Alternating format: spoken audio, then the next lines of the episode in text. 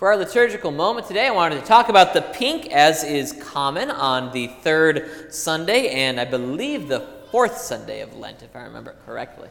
And uh, somewhere along the line, the color pink somehow got translated into being the color of love in our society. And I don't know if that was Valentine's Day or what happened with that. But as far as the church is concerned, the color pink is actually the color of joy. It's the color of excitement, it's the color of happiness. And so today, this third Sunday in Advent is, the, is pink because today we are talking about joy. And we also see that in today's name, as I mentioned last Sunday. All of the Sundays in Advent have names, and today's name is Gaudete, which is Latin for rejoice, which we get from that first word in our introit. So today, hopefully, as we go through our readings and as you hear the sermon and our hymns, you will in fact see that joy being represented because that is what today is all about.